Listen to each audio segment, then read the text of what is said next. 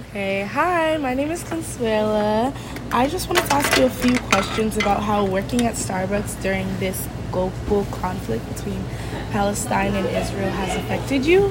And have you seen any differences in the work environment or anything like that? Um, hi, my name is Genesis. Um, working at Starbucks. Currently, like personally, I haven't experienced anything, but um, I have noticed like recently we have been like having slower days when it's usually like busier. Um, so I have noticed like a change in like sales. It's kind of gone down a little bit. Okay, and do you think this change is positive or negative? Like, what's your opinion on um, everything going on? Do you think the boycott is valid or it's just something that you think is gonna pass time? Uh, I think it's something that's going to pass the time because it's like anything with trends just passes.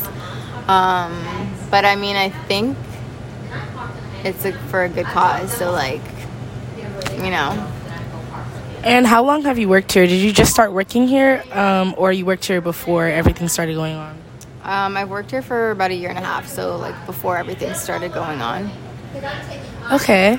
So do you enjoy your experience? Like, how do you um, like being a Starbucks employee? Yeah, I mean, like, you know, with any customer service industry, you're going to have good days and bad days, but overall, I mean, it's pretty good. Um, you know, you'll get those customers sometimes that are just having a bad day, but yeah.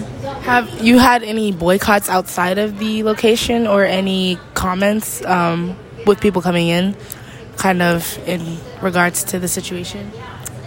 No, not, like, not it might be because I don't work here often. Like I only work two days a week, but um, like from other coworkers, the only thing that I've heard happen was like someone had said like a comment regarding what's going on to um, one of uh, my coworkers, but like, and it was a negative comment. But like, other than that, I haven't heard anything. Well, thank you for your time. Have a good day.